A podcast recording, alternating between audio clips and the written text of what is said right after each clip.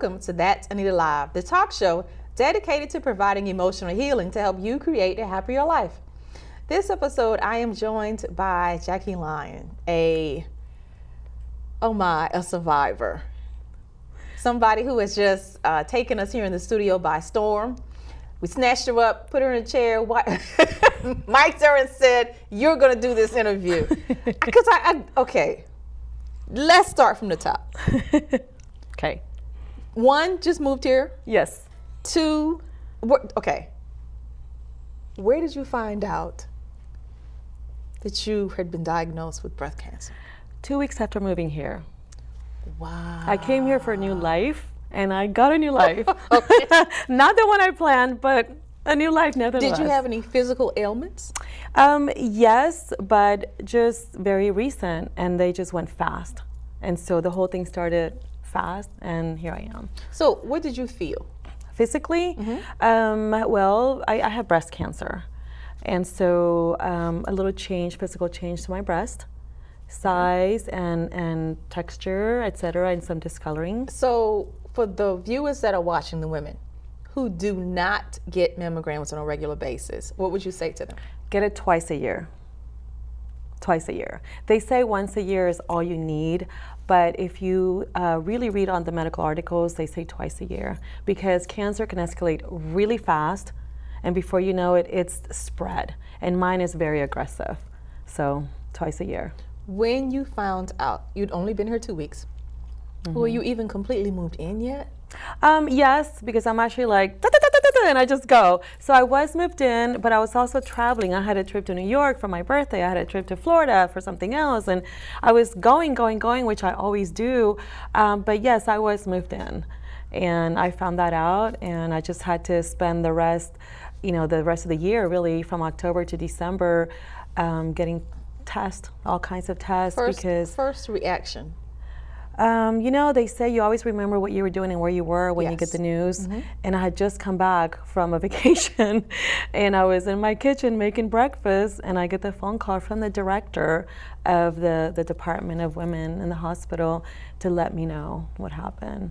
And when he asked me if my doctor had called, if the technician had called, if so and so had called, and I said, no, no, no, I knew it was bad news because he was calling.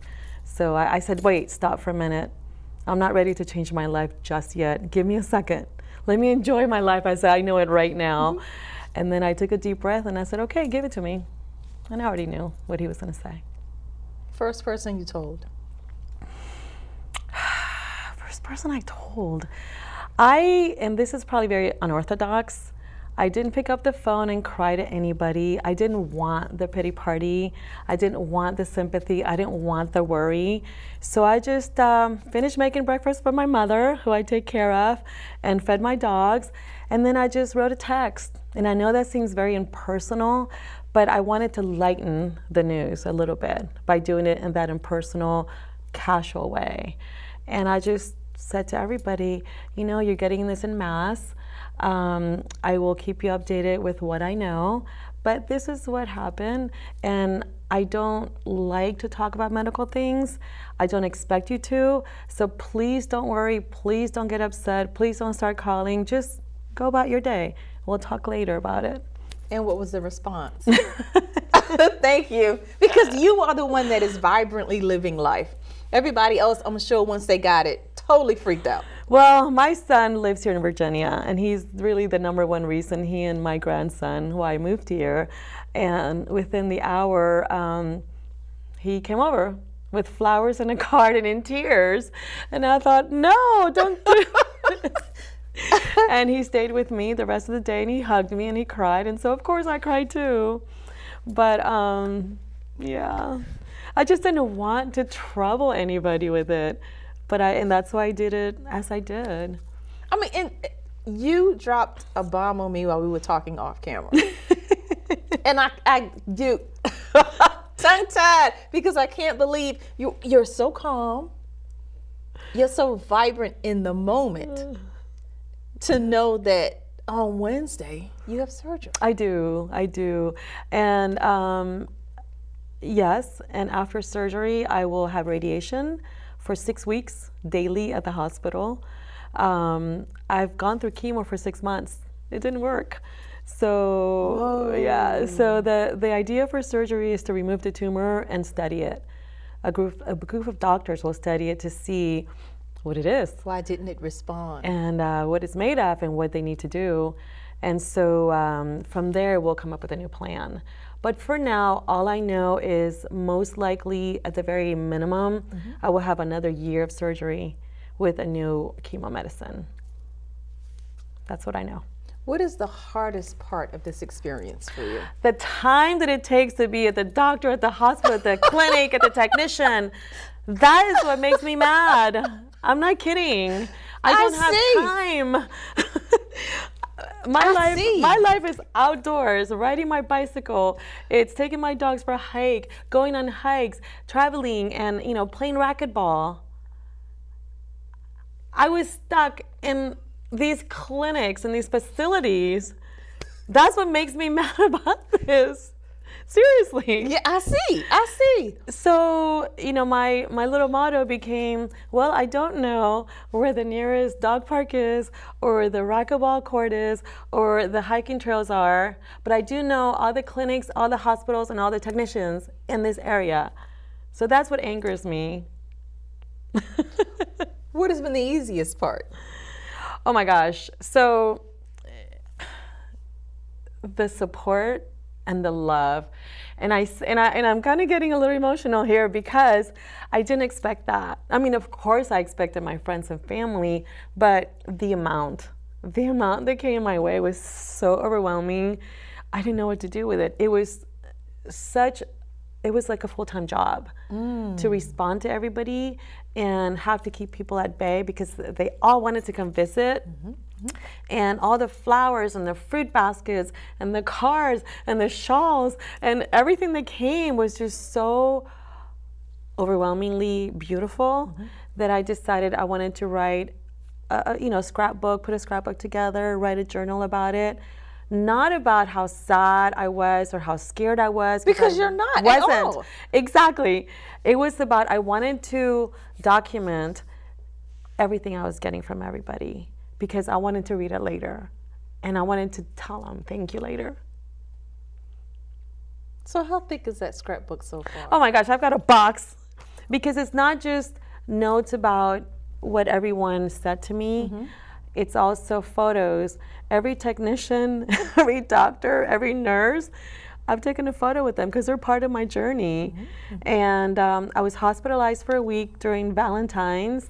So my son spent Valentine's with me, dressed in a shirt with red hearts, and you know the the big stuffed animals. And we watched our favorite TV show together. Um, and um, I went back two days after I left the hospital, and I brought these beautiful flowers, flower arrangements for all the nurses, because they had been so kind to me, like really sweet and kind. And their job is so nasty.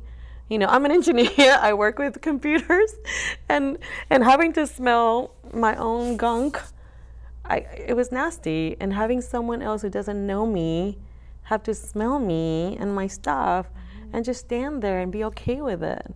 And you know, I was there for five days. I lost about 10 or so pounds. And I didn't get out of that bed except to use the bathroom. And finally, I think the fifth day, I was feeling better. And I know that because I woke up and I said, God, something stinks in here. What is it? And I realized it was me, you know, and I needed to shower. And I knew then I was feeling better. I just met you.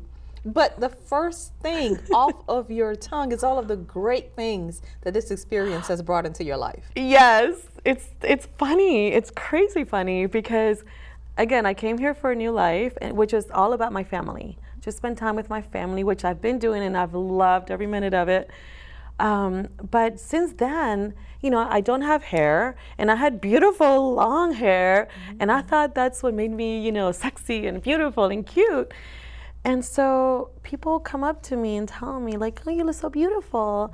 Wow, you have a great shaped head. Oh my gosh, you have the spirit. And that's been kind of like, really? Like, and um, so one of my experiences was I was at historic Occoquan. Okay.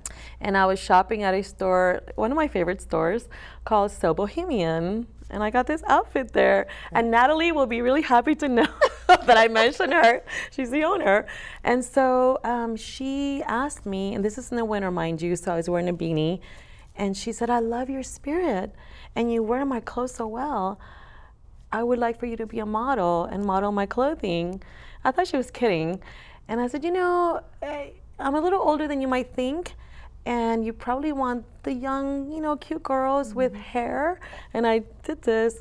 I said, I have no hair. And she said, I want real people. So that started, and I did, you know, a modeling session with a few of her outfits.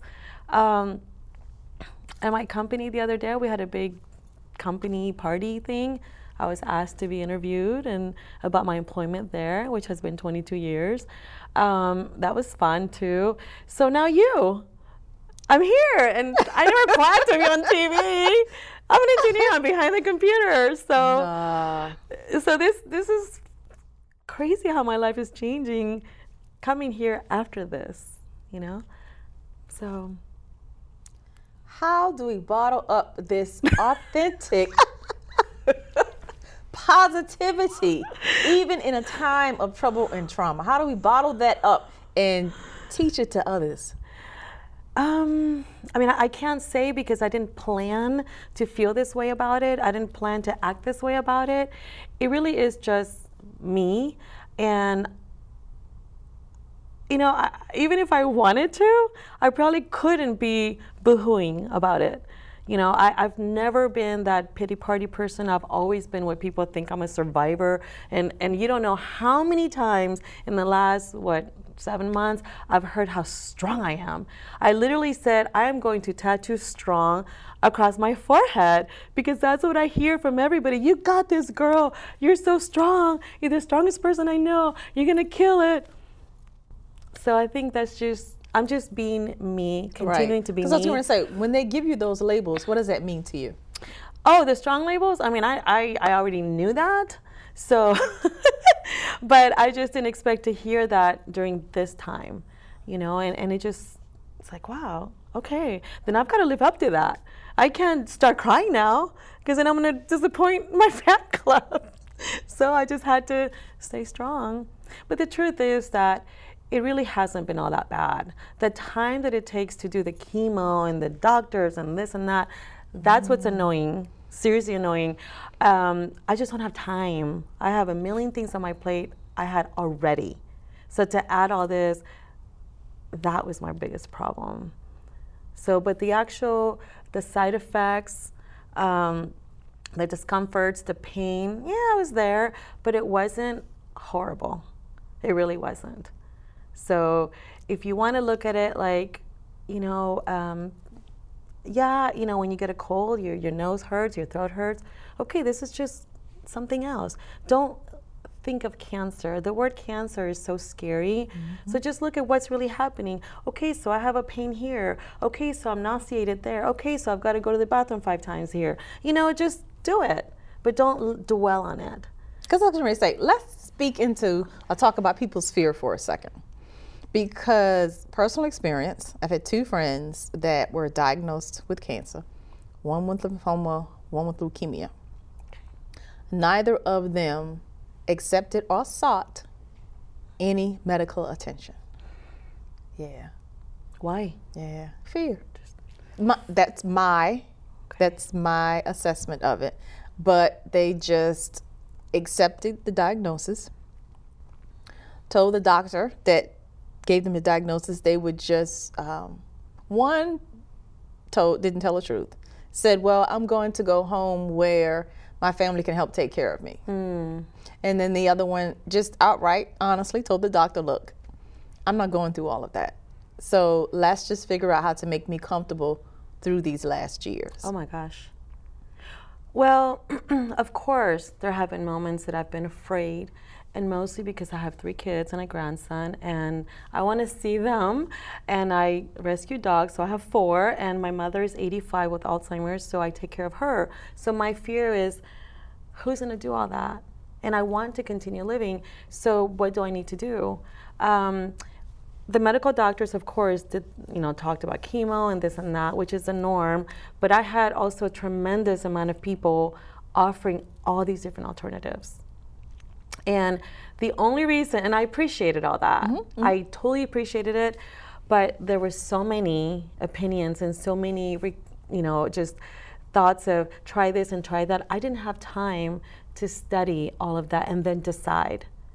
You know, different cancers require different treatments right. and everyone's chiming in with what they know because their friend their coworker etc um, i just didn't have time to study all of it mine was very aggressive when i found out it was stage three and grade three wow.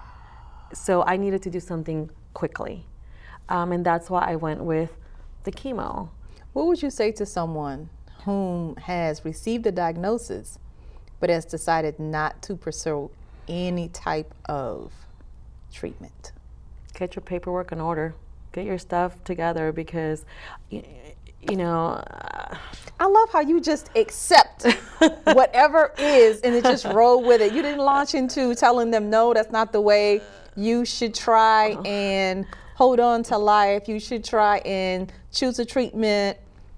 There are people here who love you. You accept if that's the decision that yeah if that's what they decided, wow. then then do what you've got to do. I personally, I'm sort of OCD, mm-hmm. and I've got all my stuff, da, da, da, my files, and all everything archived.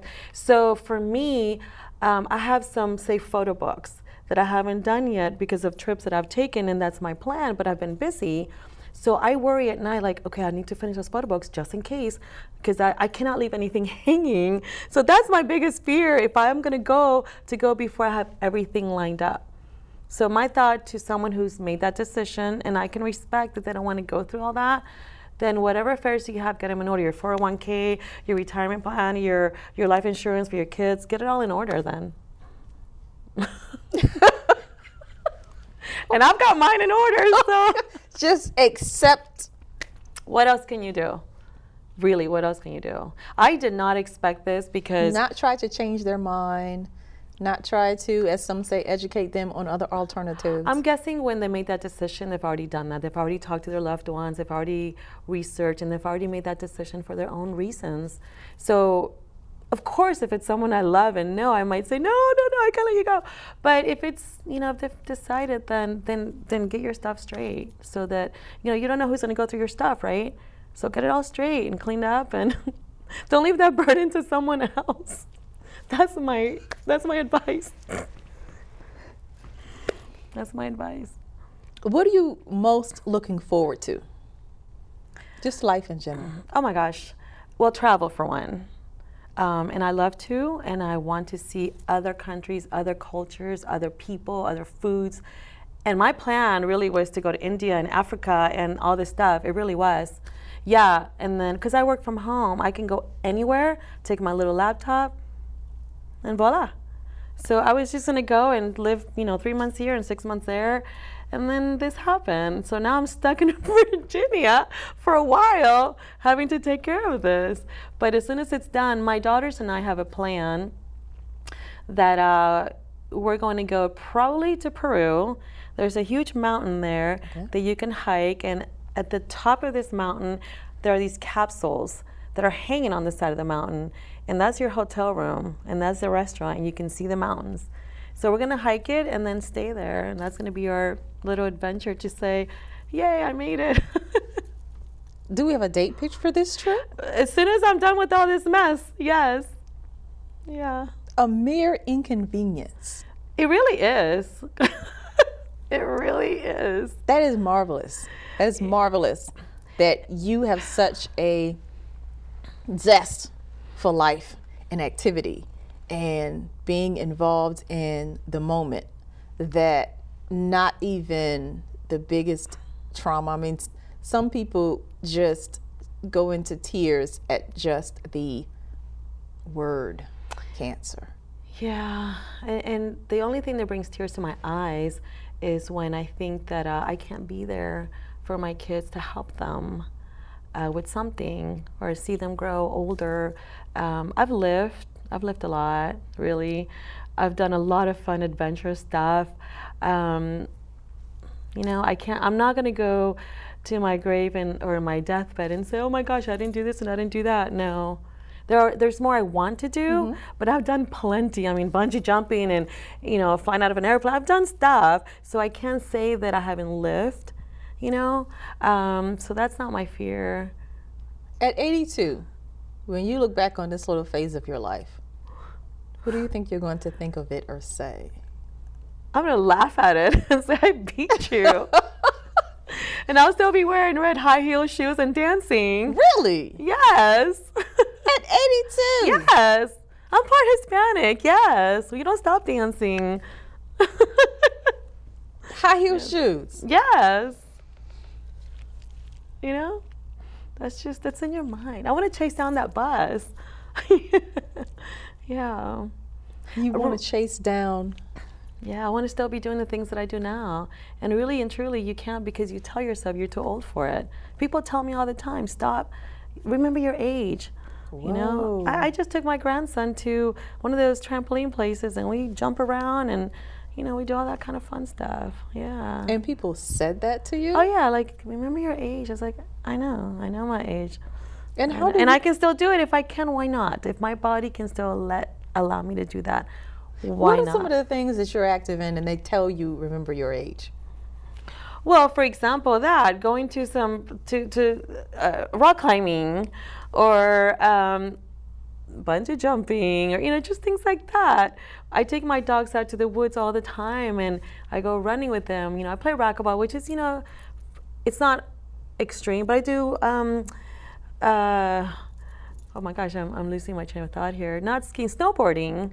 You know, I go with my kids. We went in December. I couldn't snowboard, and I was angry because I planned that trip. There were 22 of us, and I planned that trip to Pennsylvania, and I couldn't do it because I just had my Mediport put in mm-hmm. two days before, and I struggled with the doctor. I fought with the doctor to let him let me wait till I got back. And he said, Your cancer is so aggressive. We need to get you on this now. In fact, you shouldn't go on that trip and get started. And I said, No. My family is coming from all over the country. I am not going to miss that trip. The most I will do for you, for you, I will go ahead and get this started and then I won't go snowboarding, but I'm going on that trip. So the day after we got back, I was having my first chemo. So, For people that say chemo is exhausting and not the treatment isn't worth it, that they would skip it versus going through the side effects. I would have skipped it had I known then that it wasn't going to work for me. Because that's six months of my life that was wasted in those rooms. Okay? I would have skipped it for that reason. Um, I don't think it was horrible. I don't think it was that painful. The side effects were random and occasional. And it depending depends on the medicine that you were taking. You either were nauseated, diarrhea, um, a little bit of pain, a little bit of cramping. I had all of that, but a little bit of everything, buffet style. Not every day, not for long periods of time. At any time during the six months, did the doctor ever say to you, I don't understand this, it isn't reacting to the medicine? No, they didn't know I wasn't reacting. They did not want to oh. test me during. They wanted to wait till the treatment was complete. And because of how they saw me, I was feeling good, I was active. Mm-hmm, mm-hmm. They thought, like me, that it was working just peachy. In fact, I planned and I went out the last day of chemo with a girlfriend to some nice event you know, some wine tasting thing. It was all women, and I was going to celebrate. I'm done, and I'm done. And then I find out, no, you're not done. you're nowhere done. It didn't work. So it was kind of sad to learn that, mostly because it was a waste of my time. But the actual um, discomfort wasn't horrible. It really wasn't. Talk to the person that feels as if this is some sort of cosmic punishment for them. Well, that was me too. Really? Yeah. Yeah. Because I'm, I'm not picking up any of that at all. Well, because um, you know, I, I do try to lead a good life. You know, I work, pay my taxes, take care of my kids, my, you know, rescue dogs. My mom's with me. I'm friendly to whomever, and I help whomever. Often, them before me, kind of thing. Okay. So when that happened, I thought, why me? Why me? I'm, I'm, I'm helpful to animals, to friends, to family. Why me? And I'm not even feeling sick. How is this even possible? So I did get to that point of it must have been something I did really wrong sometime and I'm getting punished now. And part of that could be I'm a Catholic. we live yeah, in guilt. We live in suffering. Yeah, yeah, we, do. Yeah. And so, um, and I even thought, I go to church every Sunday. I put money in the box. So why me? Um, so you do get there. I, I, got there. How did you get out of there? Um, you know, I just had to remind myself who I am. And no, there is, look at your life. What have you done wrong that you deserve this? And, I th- and then I thought, well, maybe in another life maybe I was really awful in another life. Because you do wonder, especially when you're not feeling sick. Mm-hmm. I mean, I was active, extremely active, and traveling up until the day of. So it was a shocker. And that's why I had to find out well, if it's not me ill, I never got ill, I never went to the doctor, I never took any medicine, then it's got to be something bizarre. And that's why I thought, well, maybe it was just something I did wrong somewhere along the way. So I got to thinking about that and I even got to the point of, you know, one of those silly nights where you're by yourself and you're boohooing, because, you know, I did have a few nights of boohooing. And I thought, well, maybe, you know, the, what is it, the 12 step program when you're an alcoholic, where yes. you have, you have to make amends with people. Mm-hmm. And I just really thought about blasting on Facebook. If any of you have hurt, damaged, done something wrong, please let me know now so I can fix it because I'm going through this and I am trying to find out why? what did i do? Yeah. And again as an engineer my job is to solve solve the puzzle solve the mystery. And i know that's just my job but i do that in life as well. So i really wanted to know who did i hurt? What did i do wrong so i can then understand this? But you know when you hear about so many people who get cancer two year olds nine year olds mm-hmm. men women good bad then you really know it's random and, and I asked the doctor, you know, how did I get this cancer?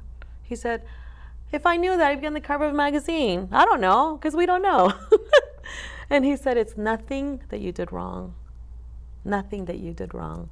If you'd had a, one less glass of wine, it wouldn't have helped. If you had eaten this, it wouldn't have helped. It's nothing that you did wrong. So don't blame yourself. Don't think that way. So, okay. Never blame yourself and never think that way. Life is random. What happens to you is not your fault. However, how you react to and handle what you go through is all up to you. I'm Anita, your host. Be sure to check out that AnitaLive.com for where and when to see our next episode.